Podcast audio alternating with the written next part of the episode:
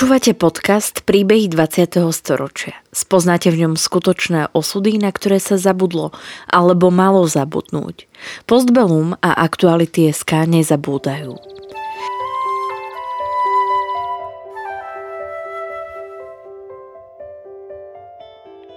Vďaka konkrétnym príbehom sa dozviete, akým osudovým dilemám museli naši rodičia, starí rodičia, prarodičia čeliť. Postavení sme tak pred otázku, ako by sme sa v podobných situáciách zachovali my. Rozprávači príbehov 20. storočia rýchlo odchádzajú. Ich spomienky sú dôležité nielen pre nás, ale aj pre naše deti a ďalšie generácie, ktoré už nebudú mať možnosť sa s nimi osobne stretnúť.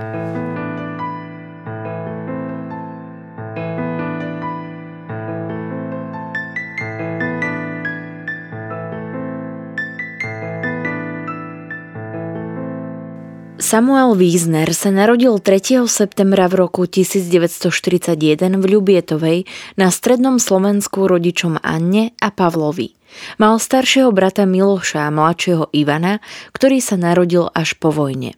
V Ľubietovej Samuel prežil aj obdobie druhej svetovej vojny. V tomto období, ako hovorí sám Samuel, s nimi bývala vojnová sestrička – Samuel mal vtedy iba 3 roky a pár mesiacov a na dievčatko, ktoré význerovci ukryli u seba doma, mal iba hmlisté spomienky.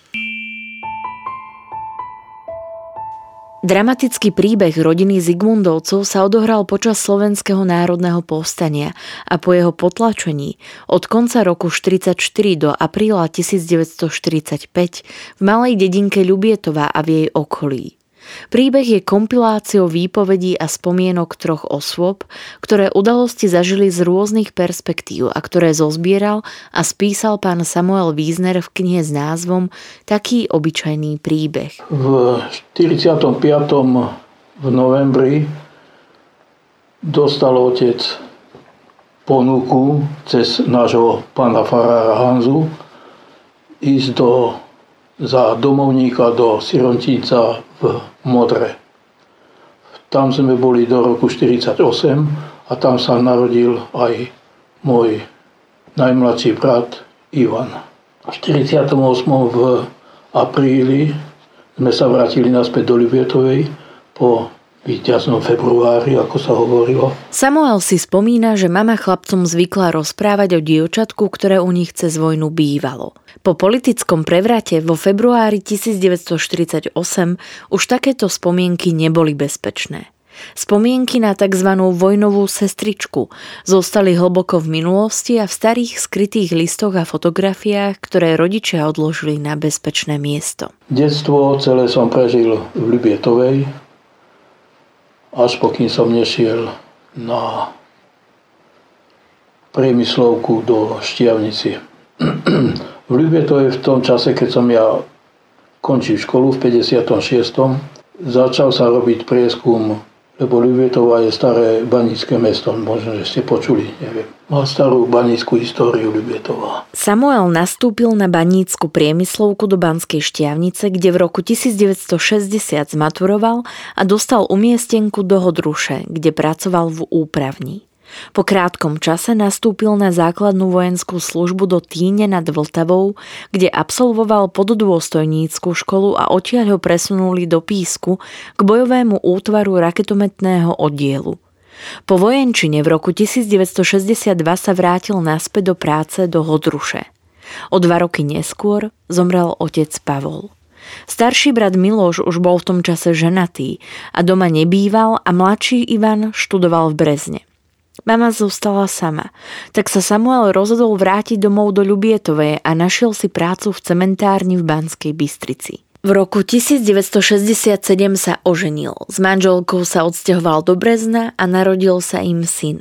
Samuel sa časom zamestnal v mostárni a musel si doplniť vzdelanie. Hoci som mal priemyslovku, keď som prišiel do mostárne, musel som si urobiť zamočnícky kurz, lebo priemyslovka banícka a strojníctvo je 0 bodov, tak som urobil som si zamočnícky kurz. Na, za pol roka sme to tam, asi 15 nás vtedy chodilo do, na, no učňovka vlastne bola tam pri Mostárni hneď, tak po obede do obeda v robote, po obede do školy, potom domov a zase tak dookola sme za vyše, vyše pol roka sme, lebo dávali nám tie technické veci, čo nám boli treba. Čiže kreslenie výkresov, ako sa čítajú výkresy, e, skladanie o materiáloch, lebo keď som ja chodil do Baníckej, tak tam o materiáloch nič. No, keď som, keď som skončil, tak som sa som sám pro skladača a potom som robil zvárača. Na automate sme zvár, zvárali nosníky. V roku 1998 Samuel ovdovel a o rok neskôr odišiel do dôchodku. Syn práve končil vysokú školu v Košiciach a Samuel nechcel zostať sám, tak sa opäť oženil s dlhoročnou kolegyňou z práce. V tom období začali reštitúcie z družstevnených pozemkov a Samuel hľadal doma medzi starými dokumentmi aj doklady o zhábanej pôde ich rodiny.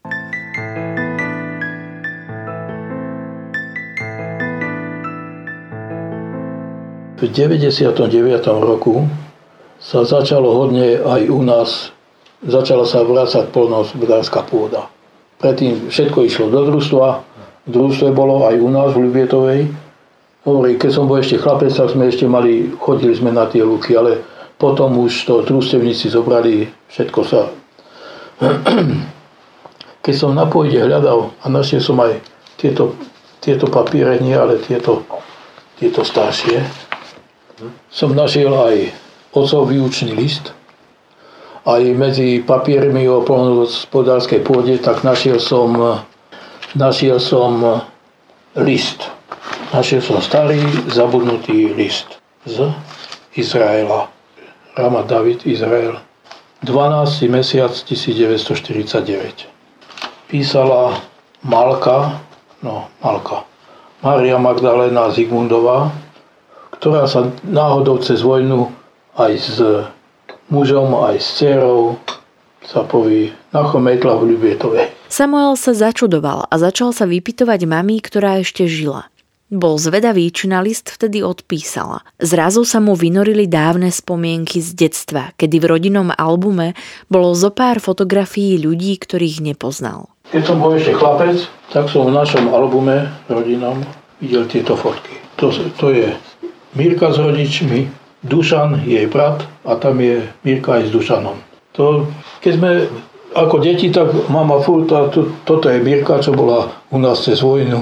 A tuto je písané na druhej strane, že Ružomberok 1900, tam na fotke. Na fotografiách bola Mária Magdaléna Zigmundová, jej manžel Karol a malé dievčatko Miriam, ktorú volali Mirka. To malé dievčatko bola ich vojnová sestrička, ktorá u nich niekoľko mesiacov bývala, kým sa jej rodičia museli ukrývať pred vtedajším prenasledovaním. Samuel sa začal o toto obdobie viac zaujímať a chcel sa dozvedieť čo najviac. Máme som sa spýtoval, písala si im? No, hádam asi, hádam nie, lebo už to bolo v 49.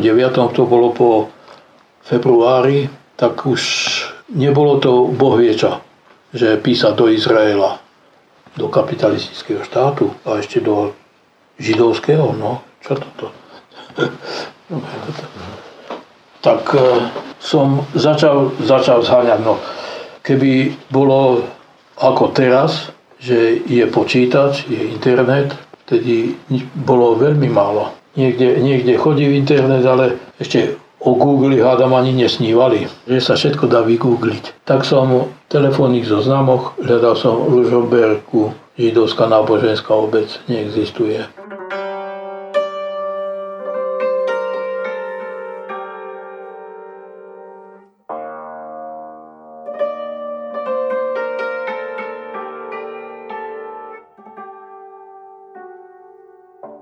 Samuel sa však nevzdal.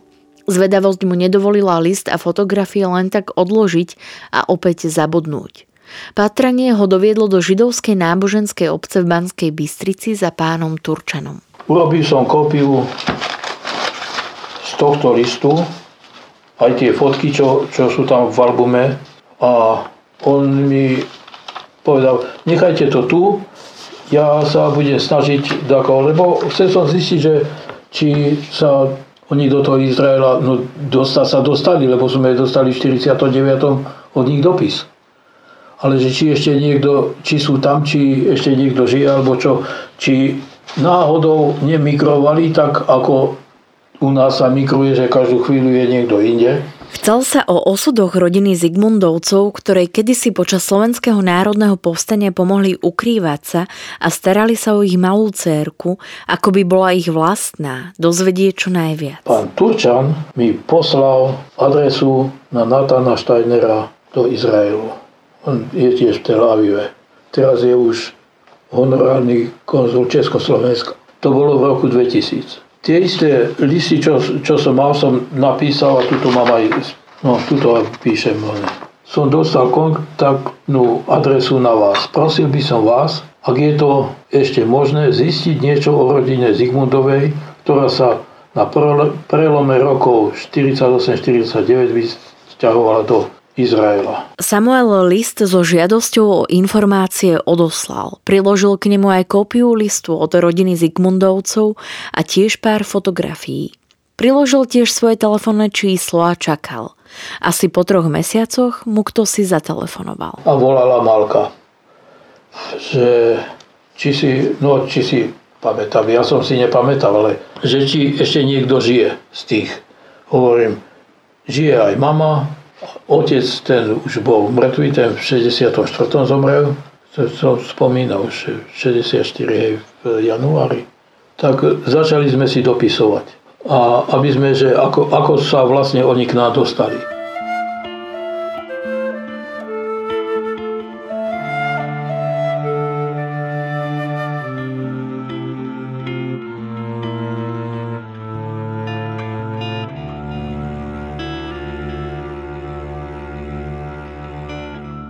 Samuel a rodina Zigmundovcov opäť nadviazali kontakt a pred pamätníkom sa začala odvíjať dávna, takmer zabudnutá história jeho rodiny. Vymenili si ešte niekoľko telefonátov a listov a Samuel spoznal príbeh záchrany židovskej rodiny, v ktorom významnú úlohu zohrala práve jeho rodina. Malka aj s Karolom v, ako koncom 43. ich zobrali do internačného tábora v Vyhniach. Oni tam boli, tam sa aj Mirka narodila v apríli. Keď prišlo povstanie, tak partizáni všetky tieto internačné tábory rozpustili. Oni aj s Mirkou išli do Nového mesta, lebo tam oni bývali predtým.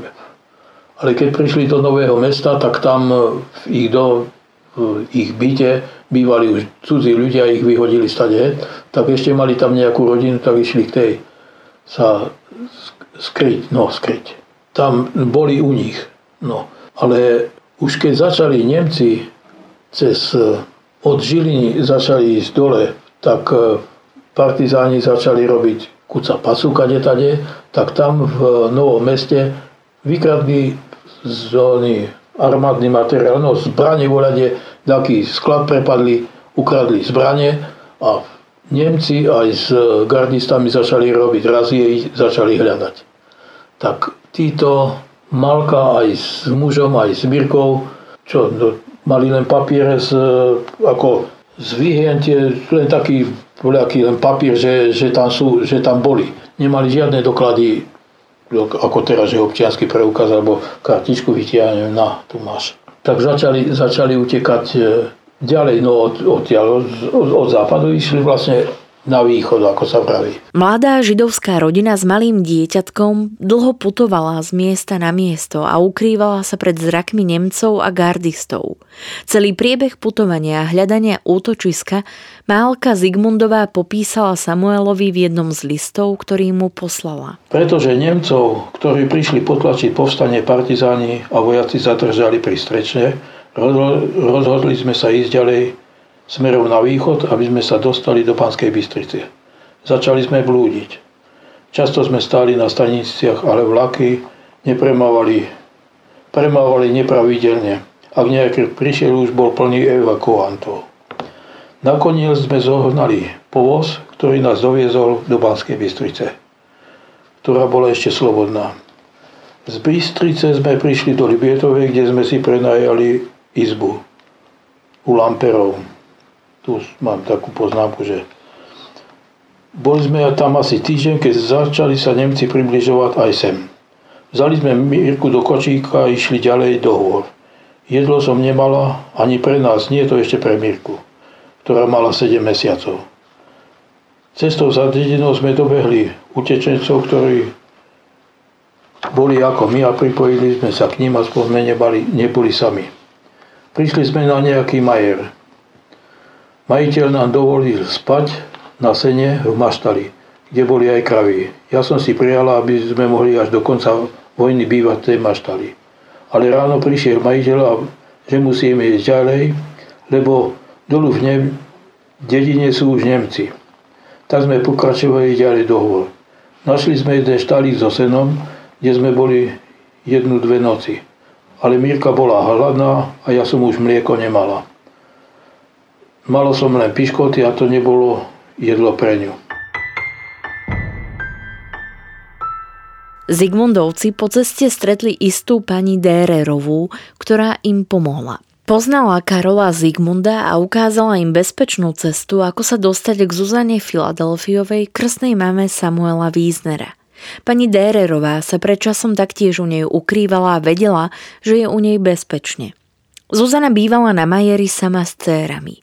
Jej muž Pavol veľa času trávil v horách a býval doma len zriedka. Samuel číta z listu svojej krsnej mamy Zuzany a pokračuje v rozprávaní. Cez vojnu a povstanie sme bývali na Šoprove, kde bola Mazelová rodina Majer, Janekovie Majer. Bo krstný otec bol Pavel Filadelfii Janekovie. To ako pri, prímenia hodne je u nás takých. A tam ešte, vedľa boli ešte dva majere. Holíkovie a Lelekovie. Tam oni prvú noc boli na tom Lelekovej majeri o kúsok ďalej. Miestni ľudia sa pripravovali na prechod frontu a preto si mnohí z nich chystali úkryty hlboko v neprístupných horách alebo v niektorých prípadoch blízko svojich domovov v hospodárskych budovách. Krstný otec on hodne inklinoval k partizánom tak on aj so susedovie tam druhými tak urobili tam na Šoprove od asi 500 metrov od tomu urobili bunker. No vykopali jamu, dali také hrady voľaké, čo mal, nie hrady, ale také fosty hrubé, zasypali zimou, zimou, zemou. A ešte v Majer, no neviem, či viete, ako, ako vyzeral Majer voľa. No, ale dosť na tom. Krstná mama tam mala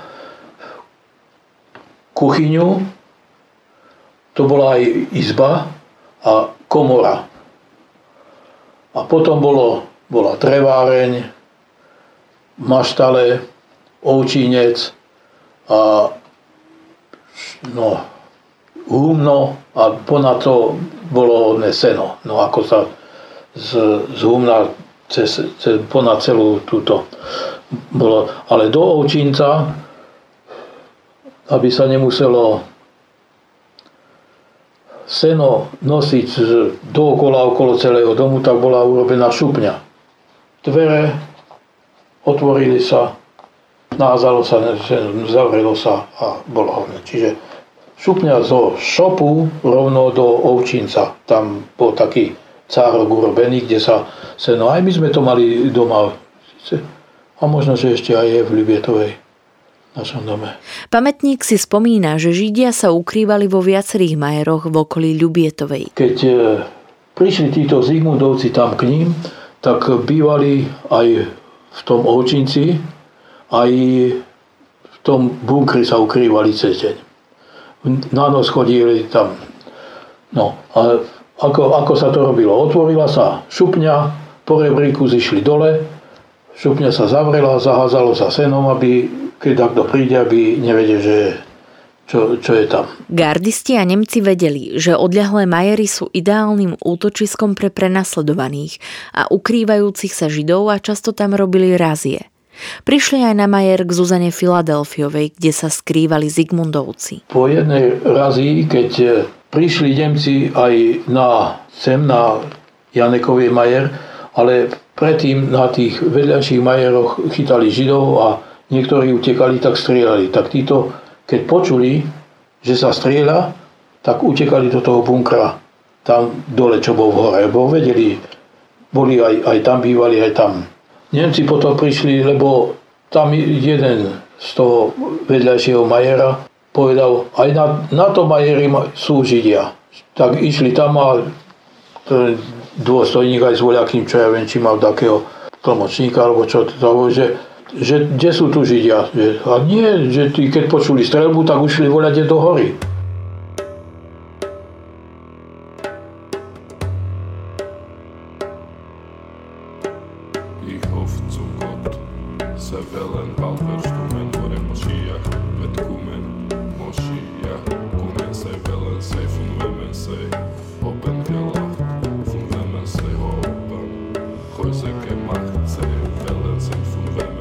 Ďalej Samuel opäť číta z listu svojej krstnej mamy Zuzany, ako jeden sused Holík poslal raziu aj na ich majer. A keď pôjdete na Janekovie majer, aj tam nájdete Židov. Tak prišli aj k nám. Vysoký dôstojník s tlmočníkom a niekoľko vojakov. Vošli do izbičky a tlmočník hneď. Kde máte Židov? Hovorím, ja som tu sama s mojimi dievčatami. Židov tu nie je to. Ale sused povedal, že aj tu sú Židia. Boli, ale keď počuli strelbu, tak ušli niekde do hory. Dôstojník vošiel do komory. Za dverami na klinci bol zavesený Karolov kabát, to Malkinov muža. To je židovský kabát. A ja na to. To je kabát môjho muža. Do komory sa svietilo len z kuchyne, bola tam tma. Zapálte svetlo. Zvesila som petrolejku, ale ruky sa mi triasli, keď som si spomenula, že vzadu na zemiakoch boli batohy, čo sa skrývali v bunkri. Pokým som hľadal zápalky, dôstojník vyšiel z komory a hovoril, tu sa aj tak nedá kde ukryť. Helka sedela pri kočíku, v ktorom bola Mirka. Staršia dcera Anna bola práve u rodičov v húte. Helka vňukala a dôstojník s tlmočníkov vyšli von po fajčici a poslali vojaka pre suseda, aby im ukázal, kde sa skrývajú tí Židia. Keď prišiel mu hovorím, čo to táhate, sused? Kde tu ja mám Židov? Stála som vo dverách izbičky, aby sa nedostal dnu.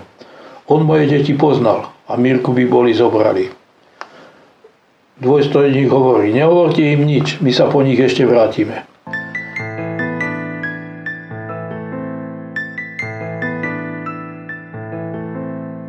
Samuelova krstná mama sa po tejto razi veľmi vyľakala a bolo jej nad slnko jasné, že židovská rodina už viac u nej v dome nie je v bezpečí. Samuel ďalej číta spomienky krstnej mamy Zuzany. Keď odišli, zobrala som obidve dievčatá do kočíka, dom som nechala tak a išla som s krátkou cez horu do dediny. Keď som šla okolo búka, tak som veľmi hlasno rozprávala s, s dievčatmi, aby ma v bunkri počuli, aby tam zostali, že idem do dediny. Keď som prišla na pílu, zbadal som na križovatke dve vojenské autá, na ktorých boli už pochytaní Židia. Chcela som sa vrátiť cez podlipu, ale jeden vojak streli ponad mňa a kričal Hard, Zürich. Tak som sa tracou sa vrátila k autám. Vojaci si sa mi smiali. A ja im, čo sa smejete na mojich boťošoch? Na šoprove som si v rýchlosti obula mužové gumené čižmy aspoň o tri čísla väčšie. Tu máme aj s menšími deťmi.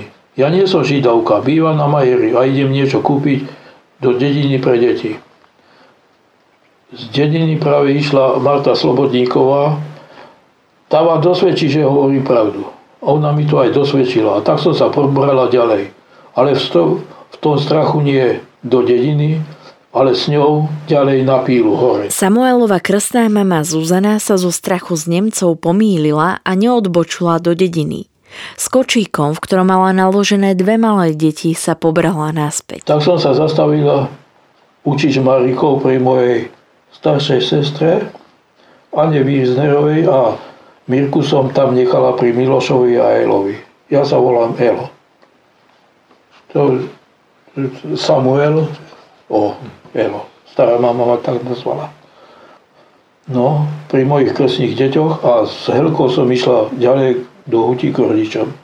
Najmä sme sa vrátili s mužom až večer. Manžel sa dohodol s Janom Filadelfím z Kovačovej Majera, aby v noci Zigmundovcov a právnovcov, ktorí sa tiež u nás ukrývali, odviedol ďalej do hôr. Čiže títo ich potom v noci odviedli až pod Hajný Krún. Ďalej Samuel spomína. Mirka ostala u nás. Boli sme dvaja bratia a mali sme aj vojnú sestru.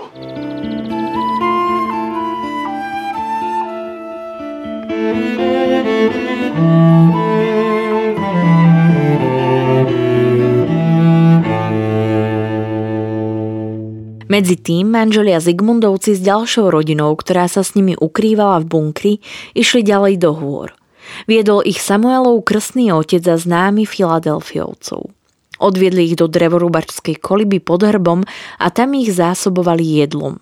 Podarilo sa im do Vianoc ešte dvakrát doniesť jedlo. Keď sa priblížil front koncom januára alebo začiatkom februára 1945, Nemci zo všetkých majerov ľudí zohnali do dediny, aby vraj nepomáhali partizánom. Ďalej Samuel spomína na rodinný život s ich vojnovou sestričkou. Keďže Milka bola malá, bolo treba často prať a vyvárať plienky. My chlapci sme už plienky nenosili. Keď starší brat videl mamku často prať a vešať plienky, spýtoval sa tovariša, ktorý robil pri ocovi, že prečo to stále tými, s tými preliekami robí. A ten mu povedal, že to Mirka zacikala, keby jej pani majstrová nedala suché plienky, tak by nám tu celý deň plakala. Mirkina mama, Málka Zigmundová, ktorá bola v tom čase na úteku a o cerke nemala žiadnu zmienku, sa o ňu veľmi bála. V dedine každý vedel, že u Víznerovcov majú chlapcov a niekto mohol prezradiť, že to dievčatko, čo je u nich, je židovka. Mirkini rodičia si boli vedomí, aké ťažké muselo byť rozhodnutie vziať si v tých časoch cudzie dieťa. Už nemali ani žiadne peniaze, ktorými by uľahčili Mirkiným náhradným rodičom ich náročnú situáciu. Mirka bola u nás celú zimu, od decembra do apríla, až keď bola Libietová oslobodená.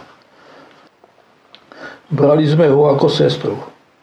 Mamka s otcom vtedy hovorili, že kto vie, čo je s jej rodičmi, či sa zachránili, lebo o nich nemali žiadne správy. Rodičia ich vlastne ani nepoznali, lebo v tých ťaž, ťažkých časoch sa ani nestretli. Od krstnej mamy sa dozvedeli, že asi týždeň bývali za vodou u Lamperov. V tej dobe však bolo v Ľubietove veľa evakuantov. Keď prišli Nemci, stiahovanie pokračovalo. My sme bývali na druhej strane u Čižmarikov. Keď prišli Nemci, dedine bolo plno vojska, aj maďarského. V každom dome boli vojaci.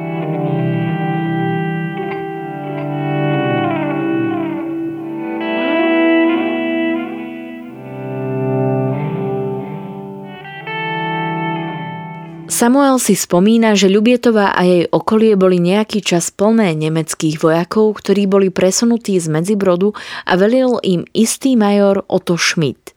Vojaci bývali po domoch, aby mali kde spať a stravovať sa. Niektorí z nich skončili tragicky. Aj u nás v prednej izbe bývali Nemci. Jeden Feldwebel s dvoma ordinácmi. Na dvore boli vozy plné vojenského materiálu. Jeden ordonanc, čo bol pri Feldweblovi, pochádzal z Viedne a vedel aj po česky. Keď mal čas, tak sa s nami hrával. Hovoril, že má doma tiež také veľké deti, ako sme my. Keď bola jedna razia proti partizánom, na ktorej sa zúčastil, už sa nevrátil, zastrelili ho. A tuto pán farár Hanzo píše, s inžinierom Holím a katolíckým kolegom sme išli za majorom Šmitom ale nenašli sme ho. Údajne šiel k hajnému grúňu, kde je vraj už frontová línia. Boli tam i prvé boje.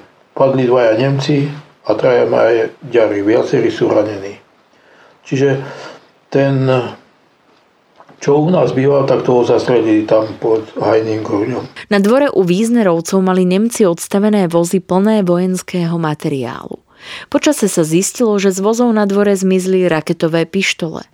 Jeden z Nemcov zúril a kričal, že celú rodinu treba vystrieľať, lebo vraj ukradli vojenský materiál iste pre partizánov. Vyšetrovanie však nič neukázalo. Samuelov otec na upokojenie celej situácie pre veliteľa ako obuvník vyrobil dva páry čižiem. Po oslobodení obce sa susedovi 12 až 13 roční chlapci vystatovali ukradnutými pištoľami, pre ktoré skoro rodinu Význerovcov dali postrieľať. Po oslobodení Ľubietove zahynul aj sused Holík z Majera, ktorý prezradil Židov na, sused, na svojom a susedovom Majeri. Jedna z prvých mín dopadla do dvora, kde býval po evakuácii Majerov. Otrhlo mu nohu a zomrel na vykrvácanie. Ľudia hovorili, že o to Pán Boh potrestal.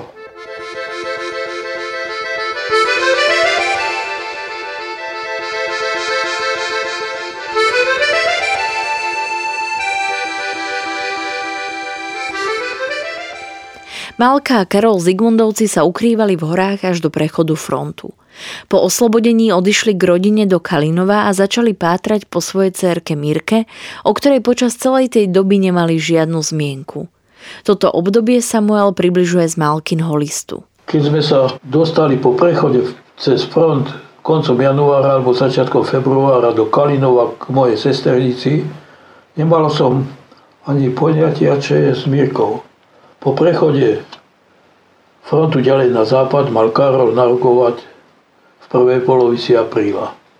Predtým sa pobral do Ľubietovej, ktorá už bola oslobodená. Malá Mirka Zigmundová za ten čas, čo žila u rodiny Význerovcov, zapadla do rodiny, ako by s Význerovcami žila od narodenia. Samuelovi rodičia Zigmundovcov nepoznali, keďže sa s nimi nikdy nestretli. Poznali len Mirku, ktorú im doviedla Zuzana, sestra Samuelovej mamy. Po oslobodení prišiel po Mirku jej otec Karol. Mirka už bola s nami tak zvyknutá, že mu vôbec ako k cudziemu nechcela ísť. A utekala len k mamke a otcovi, otcovi a skrývala sa za nich. Darmo ju presviečal, že je jej otec.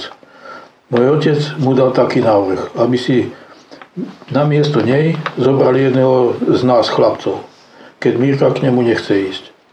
Naša mamka nakoniec rozhodla, že Mirku zavedie k jej mame do Kalinova. Môj strýko Jozef Wizner, otcom mladší brat, bol gazda.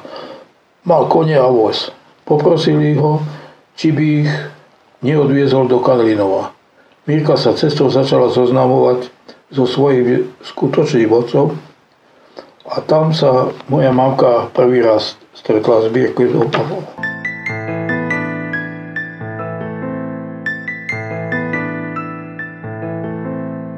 Mirka sa vrátila k svojim skutočným rodičom a rodiny Význerovcov a Zigmundovcov sa konečne zoznámili.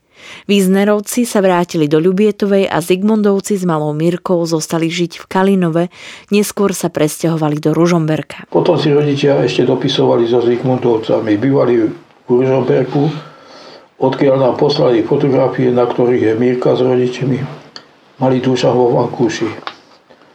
A vzadu je venovanie Ružomberok 20. januára 1948. Zigmundovci sa v roku 1948 presťahovali do Izraela. Rodiny si vymenili ešte niekoľko listov, no komunikácia časom viazla, najmä vzhľadom k politickej situácii, ktorá v našej krajine nastala po komunistickom prevrate.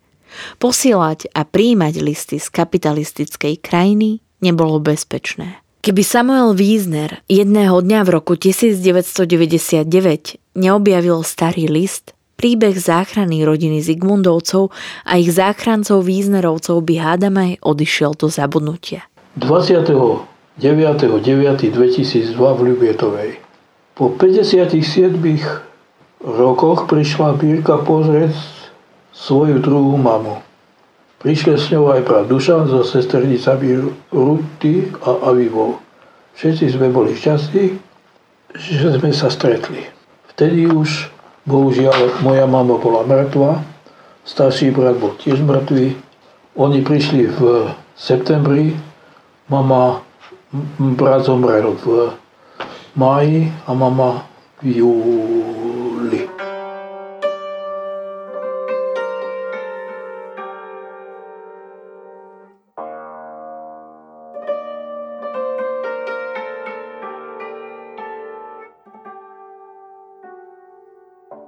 Mirka svoju druhú mamu už bohužiaľ viac nestretla.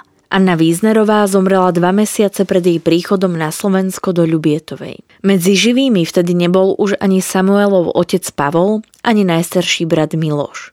Samuel Wiesner je jediný pamätník rodiny Wiesnerovcov, ktorý všetky spomienky starostlivo uchoval v písomnej podobe. Spomienky s názvom Taký obyčajný príbeh napísal hneď potom, ako v roku 2003 prevzal za svojich rodičov ocenenie Spravodlivý medzi národmi, ktorí sa žiaľ odovzdávania titulu už nedožili. Príbeh Samuela Wiesnera v roku 2016 zaznamenala a spracovala Katarína Vozárová. Príbehy 20. storočia v Postbelum zaznamenávame, aby sme o ne neprišli, aj keď to už s nami ich rozprávači nebudú. Aby sme nezabudli na ich osudy, hrôzy, ktorým boli vystavení a na dôležité okamihy našej histórie, ktorá dnes býva často spochybňovaná a pre mnohých je neznáma. Podporte prosím našu prácu aj vy pravidelným finančným príspevkom na www.postbellum.sk. Ďakujeme. Podcastom vás prevádzala Sandra Polovková a spolupracovali na ňom Adriana Demianovičová a Marian Jaslovský.